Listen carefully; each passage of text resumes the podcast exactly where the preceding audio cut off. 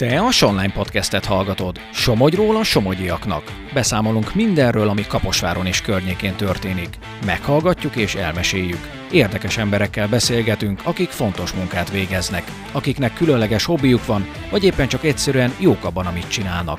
Ez a Sonline Podcast. Somogy hangja. Tarts velünk! Kezdünk!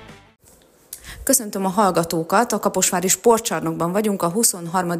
Dél-Dunántúli regionális méhész találkozón, és Horváth Zsoltal beszélgetek a méhész találkozóról.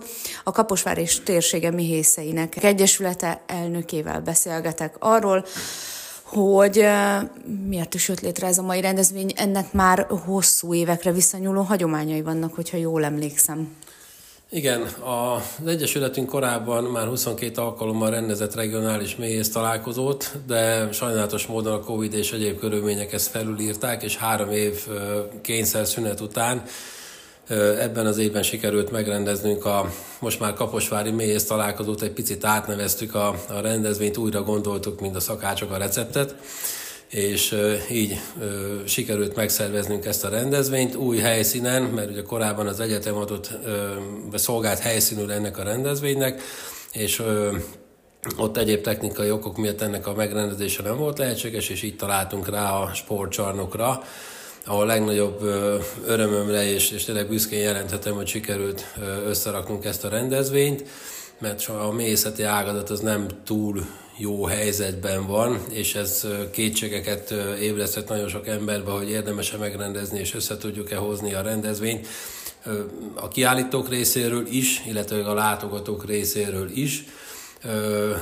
A rendezvényt úgy tudtuk megszervezni, hogy 42 kiállítónk érkezett az ország szinte minden pontjáról, vagy nagyon sok pontjáról egészen pontosan, és azért örömmel látom, hogy a, a sportcsarnok küzdőtere az megtelt a mész látogatókkal, és talán nem csak mészek, hanem ö, kívülállók is megjelentek, ö, és az is egy örömteli és megnyugvásra ad okot, bár némi problémát is okozott, hogy az előadó terem mérete az, vagy méretét meghaladta az érdeklődőknek a számon, mert nagyon sokan már nem fértek be az előadó terembe, de itt a helyi lehetőségeket kihasználva csak ezt tudtuk biztosítani.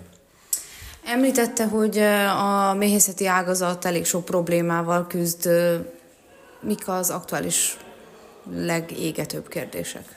Hát a legnagyobb problémát az a méz értékesítésének a mikéntje jelenti. Sajnálatos módon a méhészeknél, nagyon sok méhésznél otthon hordókban áll a, a, a termelői méz, a nagyon jó minőségű termelői méz. Ezt nem tudjuk értékesíteni, vagy csak nagyon nehezen, illetőleg olyan nyomott táron, amivel már nagyon régen, azt mondom, hogy hála Isten nem találkoztunk a korábbi években, de most nagyon nyomott áron veszik, ha egyáltalán vásárolják a mészektől a, a termelői mézet, és ez okozza a legnagyobb problémát, mert az ágazatban ahhoz, ahhoz hogy tudjunk megfelelő módon termelni, és a mélyeket megfelelő kondícióba hozni a, a tavaszi, illetve a termelési időszakra, az nekünk be kell ruházni, be kell fektetni, és nagyon sokan már felérték a tartalékaikat, és ez azért problémát jelent, mert a befektetés nélkül nem tudunk mi sem működni. Mit gondol, mennyire van jövője a méhészeti ágazatnak? Ezt most azért kérdezem, mert feltételezem, hogy az értékesítési problémák abból is adódnak, hogy silány minőségű mézek érkeznek Európába, és azokat vásárolják az emberek. Ráadásul még van egy klímaváltozás is, ami a méheknek nem különösebben kedvez. Hát igen, ez egy összetett ö, probléma. Ö, a klímaváltozást azt nem nagyon részletezném, mert azt tudjuk, hogy a globális felmelegedés az minek a következménye és milyen hatásaival szembesülünk. Ezzel ellen sok mindent nem tudunk tenni.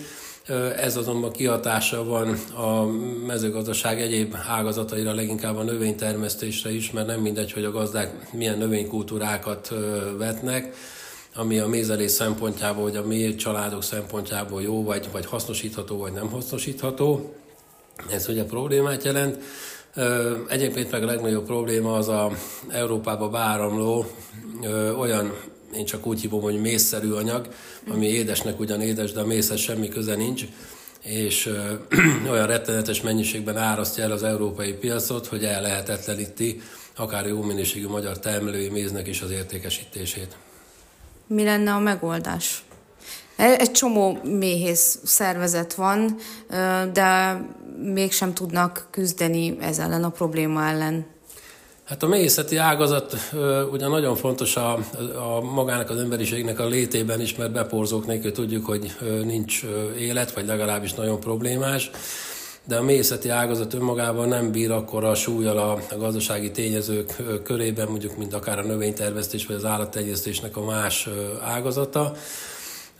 Én a megnyitóba is azt hangsúlyoztam, illetőleg kitértem arra, hogy az a hit és a bizalom, amivel mi ezt a rendezvényt megvalósítottuk, ennek az ereje, illetőleg ennek a hatása elér mondjuk a, a döntéshozók felé, ahol akár politikai szintű döntésekkel is hozzá tudnak segíteni bennünket ahhoz, hogy ez az állapot jó irányba, vagy ez megszűnjön, és egy jó irányt tudjunk felvenni, tehát a mészeket hozzásegíteni ahhoz, hogy ezt az ágazatot ne hagyják el, és megfelelő módon dolgozzanak, mert gyakorlatilag azt kell mondani, hogy vannak olyan méhészetek, amelyek csak hobbi méhészek, és viszonylag kis méhész családszámmal dolgoznak, de nagyon sok méhész számára ez egy megélhetési forrás, tehát a családok megélhetését jelenti, jelentette, és én azt szeretném, és abba bízom, hogy a jövőben is ennek lesz realitása, és nem kell azért felszámolni a mély családokat, a méhészeteket, hogy az értékesít, vagy a pontosabban az értékesítési problémák miatt, tehát tovább fogjuk tudni vinni ezt az ágazatot.